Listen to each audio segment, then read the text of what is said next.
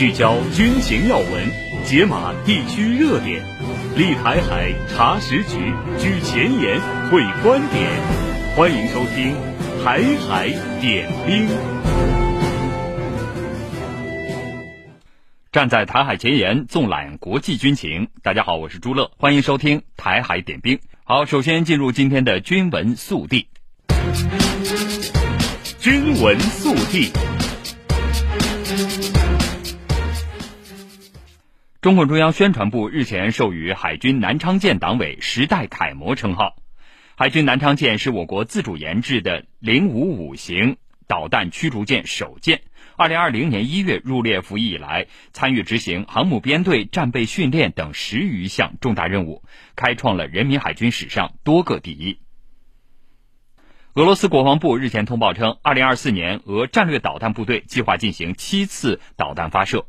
按照通报内容，最近五年间，俄战略导弹部队在导弹飞行试验和训练框架下进行了二十余次洲际弹道导弹发射。当地时间一月八号，俄罗斯国防部发布消息说，俄罗斯黑海舰队进行了消灭敌人无人机和无人艇的演练。演练过程中，黑海舰队舰船在黑海水域进行了巡航，还进行了日间和夜间状态下的常规武器射击演练。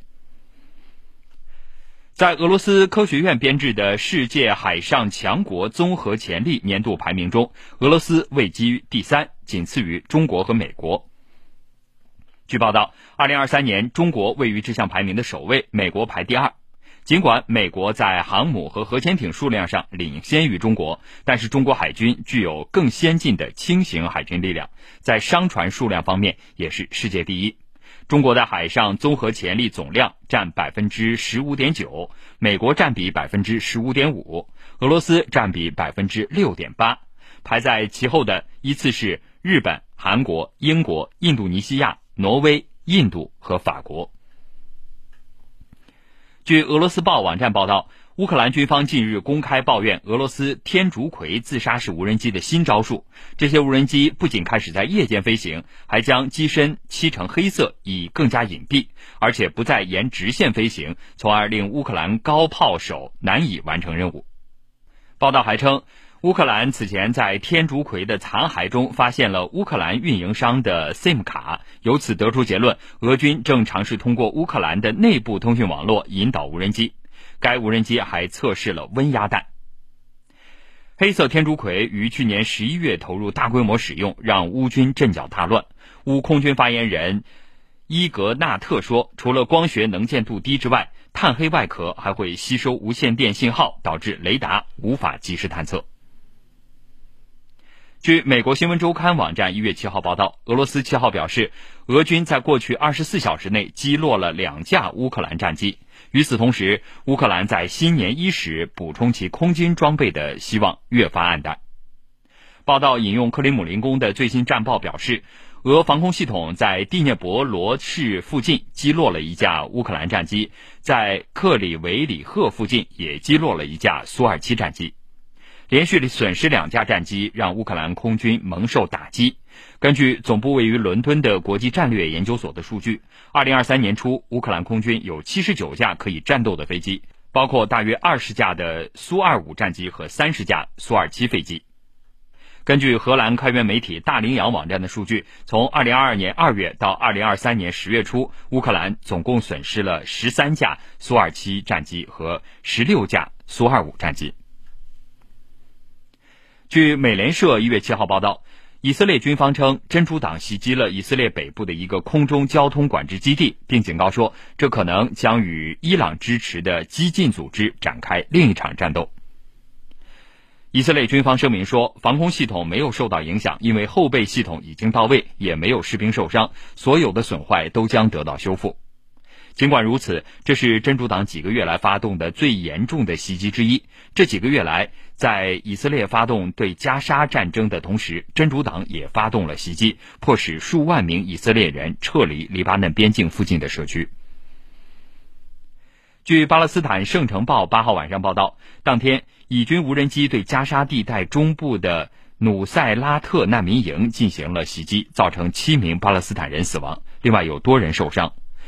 目前，以色列方面尚未就此次袭击事件发表声明。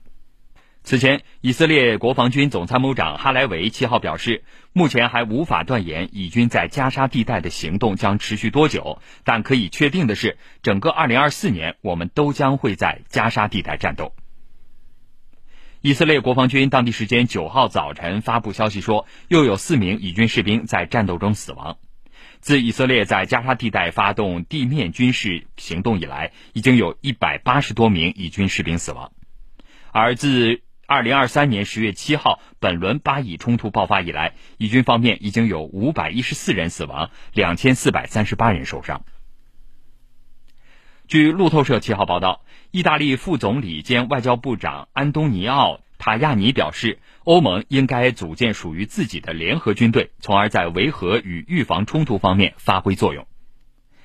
塔亚尼称，如果我们想成为世界上的维和者，我们需要一支欧盟军队，这是制定有效的欧盟外交政策的基本前提。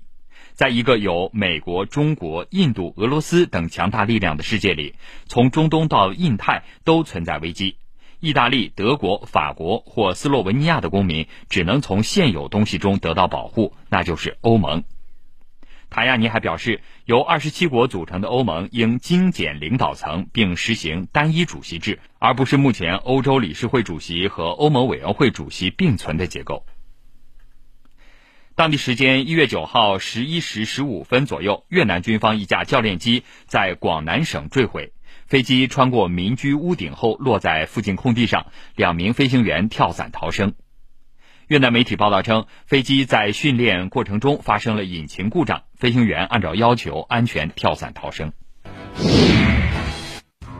吃的是大陆辣条，喝的是台湾奶茶。双十一一起嗨，TikTok 里有你有我，两人生活圈你来我往，无问东西。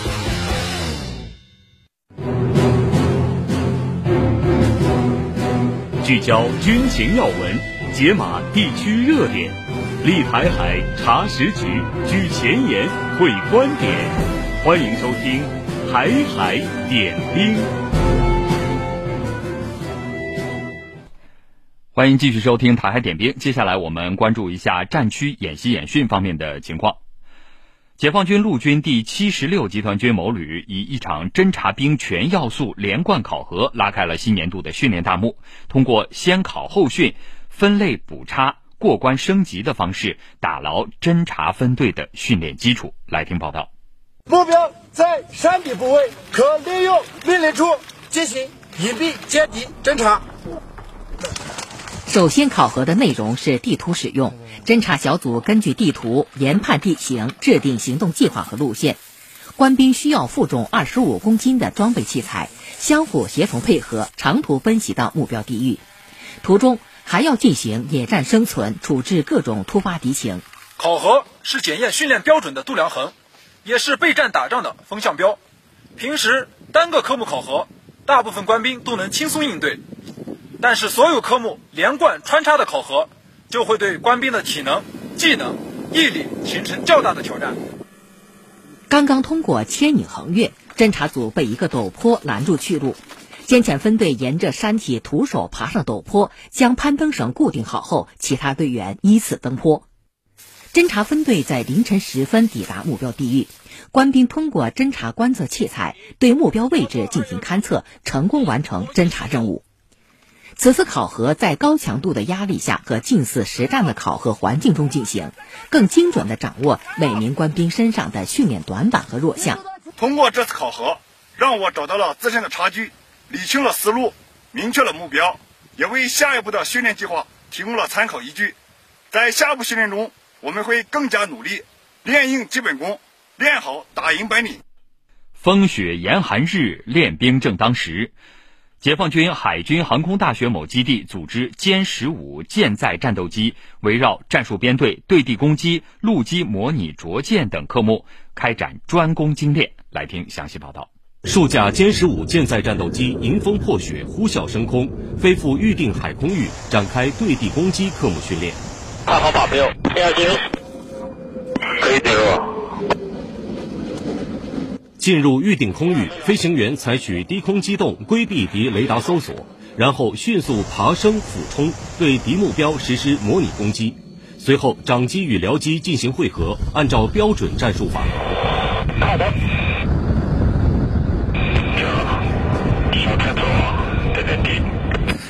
飞行员不断调整飞行姿态，对正跑道中线，精准降落。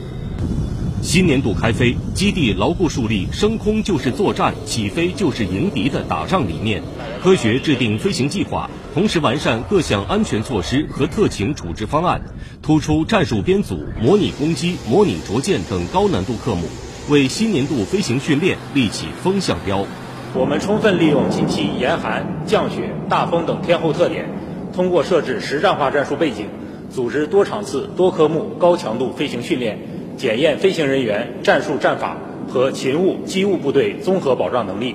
锤炼官兵血性胆气、砥砺打赢本领。聚焦军情要闻，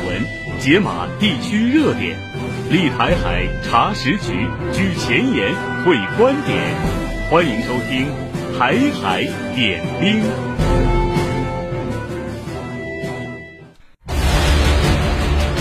军情观察，欢迎进入军情观察。根据相关媒体报道，一月四号，美国南达科他州的埃尔斯沃斯空军基地发生了一起重大的事故，一架美国空军 B-1B 战略轰炸机在降落时坠毁，所幸所有机组人员安全弹射。但这已经不是该基地第一次出现 B-1B 战略轰炸机的故障了。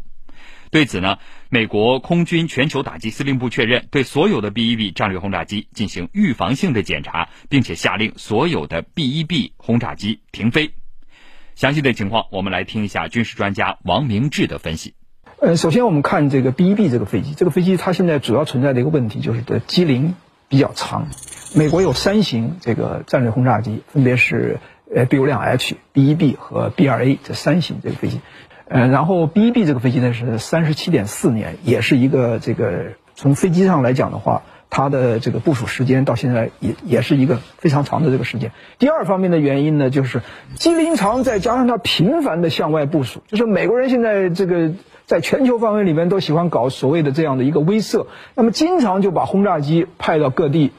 世界各地来进行一些所谓的前沿部署，展示力量来进行威慑吓唬别人。从历史上来看，这个 B-1B 飞机出问题，主要就是出在发动机上。那么出发动机的这个问题呢，这个也是两方面的这个原因，一方面是维护，中间维护可能有有一些这样的问题；另外一个就是撞鸟异物，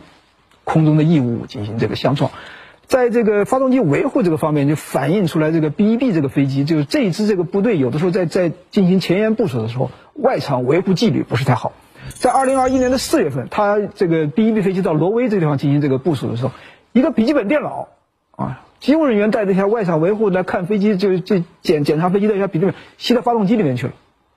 发动机当场吸的时候，发动机就完全这个破坏掉了。这种问题实际上是完全可以避免的，这就反映他的这个这个维护人员的这个外场纪律，他他遵守的就操作规程不严格。综合起来看，大致就这这个几这个几个几个方面的原因反映了他的这种这个问题。很主要的一个原因还是就是我刚才所讲的，一个是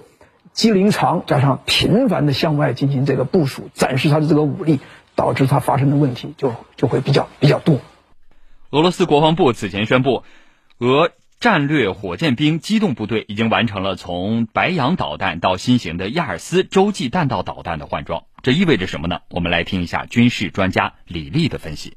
呃，我想这是当下呢，俄罗斯针对战争可能长期化的这样一个准备呢，它是在战略核力量方面的一个高调的宣示。而且这个呢，它事实上就是，呃，美俄呢在整个战略核武器这个竞争方面呢，我觉得俄罗斯呢是占据优势的非常重要的一个阵地，它是需要不断的去宣示的。而且从今年年初嘛，我看到俄罗斯国防部它是有个新的宣布，就是整个在二零二四整个全年，那么俄军呢会进行七次洲际战略导弹的发射，所以这个呢应该说它的密度强度都是非常高的。如果说考虑到亚尔斯本身来看呢，我们知道它就是白羊 M 的改进型。所以呢，它事实上呢，就是未来它有个非常重要的使命，就是它是俄罗斯的整个战略核力量的中坚力量。因为我们知道呢，对于亚尔斯来讲呢，它是有两种发射方式，一种就是井式的，就发射井的固定发射；还有一种呢，就是公路机动的。那么公路机动的时候呢，它通常的准备时间是非常短的，几分钟之内就可以打出去。所以这个呢，显然在目前呢，大国特别是核力量、核态势呢，整个这个发展方向出现了极大的不明确和摇摆的情况下，俄罗斯呢，在自己的战略核力量方面，一定要有一个非常坚定的、持续的发展路径。我相信呢，亚尔斯是扮演了很重要的角色的。所以从目前的情况来看呢，显然呢，俄罗斯进入到新年阶段呢，它一方面呢，在对整个进入到新年阶段以后，那么未来俄乌冲突在一线的战场态势怎么打法，它是在做调整，在做摸索。同时呢，在日常的军队的正常的战略建设方面，也开始走入正轨，就是包括它的正常的这个军区的重新的划设，包括相关力量的加强，也包括战略核力量的稳步的推进。这个事实上呢，都让我们看到，就是说战争进入到现在的阶段，当然俄罗斯也需要有相当的一部分的精力要放在正常的部队的建设方面。日前，伊朗南部克尔曼省的苏莱曼尼墓地附近的清真寺发生了连环爆炸事件。造成八十四人遇难，另外有二百八十四人受伤。这样的惨剧原因何在？又给我们带来哪些启示呢？我们一起来听一下海峡之声特约军事观察员袁周的分析。欢迎您收听本期的台海点兵。我们来关注伊朗遭遇连环爆炸袭击。当地时间一月三日，在伊朗南部克尔曼省苏莱曼尼墓地附近的一家清真寺发生了严重的连环爆炸事件。造成了八十四人遇难，其中百分之七十的遇难者身份已经确定，另外有二百八十四人受伤。一月三日是苏莱曼尼遇袭身亡四周年的日子，伊朗在首都德黑兰、苏莱曼尼故乡科尔曼等全国多地举办纪念活动。苏莱曼尼曾经是伊朗伊斯兰革命卫队下属圣城旅的指挥官。在伊拉克、叙利亚反美武装运动及周边冲突中扮演着重要的角色。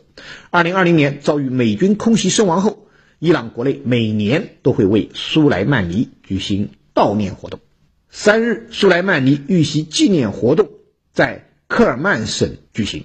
在苏莱曼尼的墓地附近发生了相隔十几分钟的两起爆炸袭击。伊朗公布的视频显示，爆炸发生时，数千人正聚集在一起悼念苏莱曼尼。爆炸发生之后，伊朗最高领袖哈梅内伊和伊朗总统莱西谴责袭击事件是恐怖犯罪行为，并要求迅速展开调查，以查出发动这场恐怖袭击的真凶。那么，让这些犯下恐怖罪行的肇事者付出惨重的代价。四号，极端组织伊斯兰国声称对此次袭击事件负责。伊斯兰国在一份声明中说，两名袭击者在科尔曼时实施了自杀式爆炸袭击。近年来，逐渐示威的伊斯兰国一直把连环爆炸作为自己发动恐怖袭击活动的重要手段。他们在当前巴以冲突愈演愈烈、伊朗和美国矛盾加深的情况下，搞这样的连环爆炸案，主要还是想制造混乱、显示存在感，达到浑水摸鱼、进一步激化地区矛盾。搅动中东局势的目的。当然，从动机上讲，除了伊斯兰国，在伊朗境内还存在着其他极端组织以及分离组织。那么这些组织得到了境外反伊朗势力的支持，也有可能是这起事件的幕后凶手。伊斯兰国也有可能只是认领一下他们的业绩，来彰显一下自己恐怖主义领域的影响力罢了。科尔曼爆炸事件造成了严重的人员伤亡，已经成为四十五年来伊朗遭受的最严重的暴恐袭击事件。伊朗已经将这起爆炸事件定义为恐怖袭击事件，强硬表示要让制造这起事件的凶手受到惩罚。而且，此次爆炸事件还发生在巴以冲突不断外溢之际，必然会对伊朗国内政治局势以及中东安全形势造成深远影响。当然，现在伊斯兰国已经表示自己对这起爆炸事件负责，这就使得美国或者以色列洗脱了这件事儿幕后主使的嫌疑。从而使人们担心的，因为此次爆炸事件而引发美伊或者以伊之间对抗升级的担忧有所减缓。不过，对伊朗的国内形势影响可能会增大，主要表现在以下几个方面。首先，从经济角度看，爆炸事件会导致伊朗基础设施和公共财产受到损失，需要大量的资金和时间来修复和重建。而且，爆炸事件会影响到伊朗的国际形象和声誉，可能会降低伊朗。吸引投资的能力和贸易机会，也就是说啊，这次爆炸事件给伊朗将带来直接的经济损失，这会使因为美西方制裁而受损的伊朗经济形势而变得更加严峻。其次，从社会矛盾的角度来看，可能会进一步导致伊朗社会矛盾的恶化。爆炸事件会导致伊朗的人员伤亡，在给伊朗医疗系统造成巨大压力的同时呢，不仅给伊朗人民带来了更大的悲痛和恐惧，而且爆炸事件会影响到伊朗的社会秩序和公共安全，可能会导致伊朗社会的动荡和抗议活动的升级，也可能会激化伊朗社会内部的分歧和宗教对立。总之，伊朗这次爆炸事件的发生，表明了伊朗国内政治安全形势也很严峻。伊朗既面临着美西方外部强大压力，同时其内部治理也面临着严峻的挑战。而伊朗为了缓解国内矛盾，有可能通过转移矛盾的方式，加大其在国际领域，特别是在中东地区和美国、以色列博弈的力度，从而使地区局势变得更加复杂多变。总之啊，这起爆炸事件很可能会成为搅动中东局势的一次导火索事件，引发连锁效应。国际社会应当共同努力，审慎处理此次恐怖事件所引发的危机，共同反对和打击国际恐怖主义。特别是美西方不能采用双重标准，对伊朗的遭遇保持沉默，甚至幸灾乐祸。也只有这样，才能真正维护中东地区形势的稳定，促进世界和平与发展。聚焦军情要闻，解码地区热点，立台海查实局，举前沿会观点。欢迎收听《台海点兵》。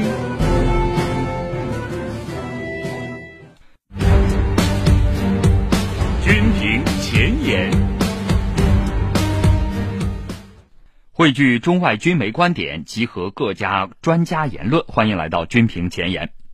近日，央视曝光了中国首艘零五五型导弹驱逐舰“南昌舰”直面外军航母编队的过程。军事专家张军社七号表示，该细节证明了作为中国航母编队带刀护卫的“南昌舰”表现足够称职，对外军舰艇具有威慑力。海军南昌舰二零二零年一月入列服役，舷号是幺零幺，是我国自主研制的零五五型导弹驱逐舰首舰，也是海军新制作战力量的典型代表。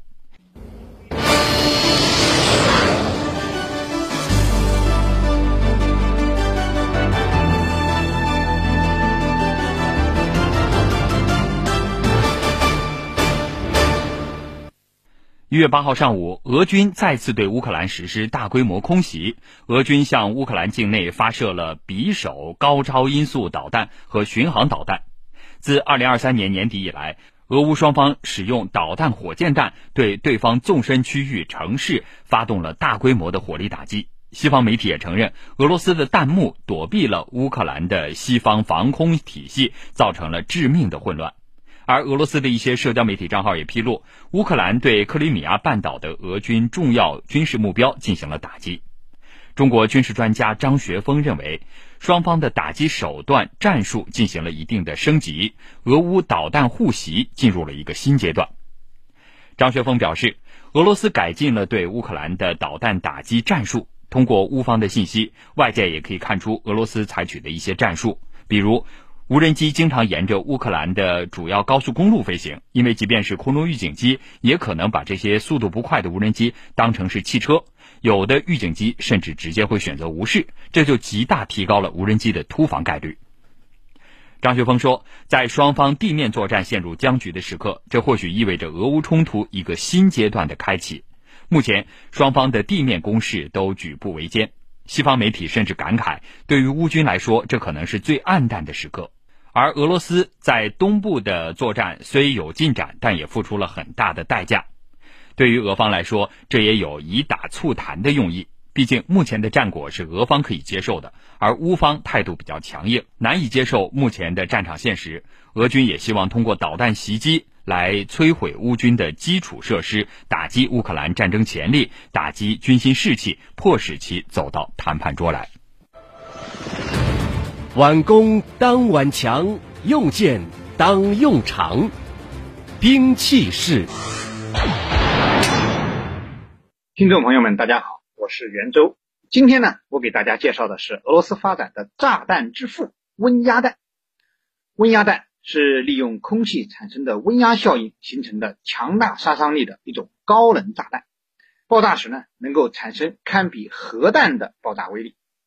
实验表明，一枚普通的温压弹爆炸瞬间，可以在手指尖大小的面积上产生五百公斤的超重压力，不仅可以使爆炸直径八十米范围内的物体瞬间化为乌有，更可以将四米厚的混凝土直接炸穿，其威力丝毫不亚于核武器。温压弹爆炸时，不仅可以瞬时间释放出巨大的能量，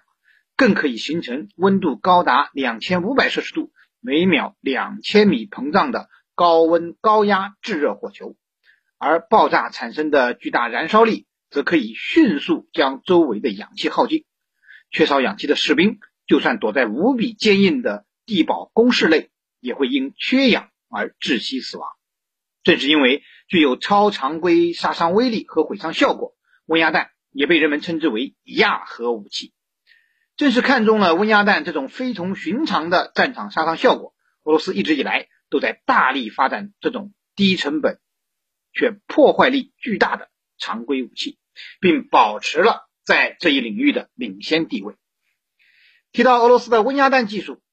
呃，就要追寻到前苏联时期。早在1984年，前苏联就成功的研制出了第一种温压武器——步兵火箭喷火器，并装备部队。此后又成功研制出温压炸弹，并在阿富汗战场上大量使用。在这场战争中，苏联空军的战斗轰炸机和米24磁路武装直升机就主要使用了温压弹和安装有温压战斗部的重型火箭弹，用于杀伤游击队。冷战结束之后，缺少资金的俄罗斯更加青睐这种花费小但功效巨大的战斗武器，温压弹技术又得到了进一步的发展。目前呢，俄罗斯陆军装备有多型温压弹，不仅装备单兵使用的温压火箭筒和温压手榴弹，还有火炮发射的温压榴弹和火箭弹，以及战机空中投放的温压炸弹，甚至连反坦克导弹也配备了温压战斗部。俄罗斯在车臣战争中就大量使用了此类武器，并取得了不错的杀伤效果。二零零七年，俄罗斯成功研制出了有着“炸弹之父”之称的 ODAB 五百 PM 型重型温压弹。该型温压弹采用了纳米技术开发，内置了先进的新型高爆炸药，因此爆炸威力更为强大，号称世界上威力最大的常规炸弹。虽然该型温压弹自身的炸药装量仅仅达到了七点五吨，但是爆炸威力却相当于引燃了四十四吨 TNT，杀伤范围更是达到了三百三十米，堪比一枚小型核弹。在叙利亚内战的东古塔战场上，叙利亚政府军就使用了这款俄罗斯提供的温压炸弹。二零二零年，俄罗斯在高加索二零二零军演中展示了一款叫 TOS 二火箭炮，那么这款火箭炮。则使用了小型温压弹，展现出了令人畏惧的打击效果。可以说，随着俄罗斯在温压弹技术上的不断进步，温压弹已经成为了俄罗斯威慑对手的重要武器。聚焦军情要闻，解码地区热点，立台海查实局，居前沿会观点，欢迎收听。台海点兵，好，听众朋友，以上就是今天台海点兵的全部内容。站在台海前沿，纵览国际军情，这里是台海点兵，我们明天同一时间再会。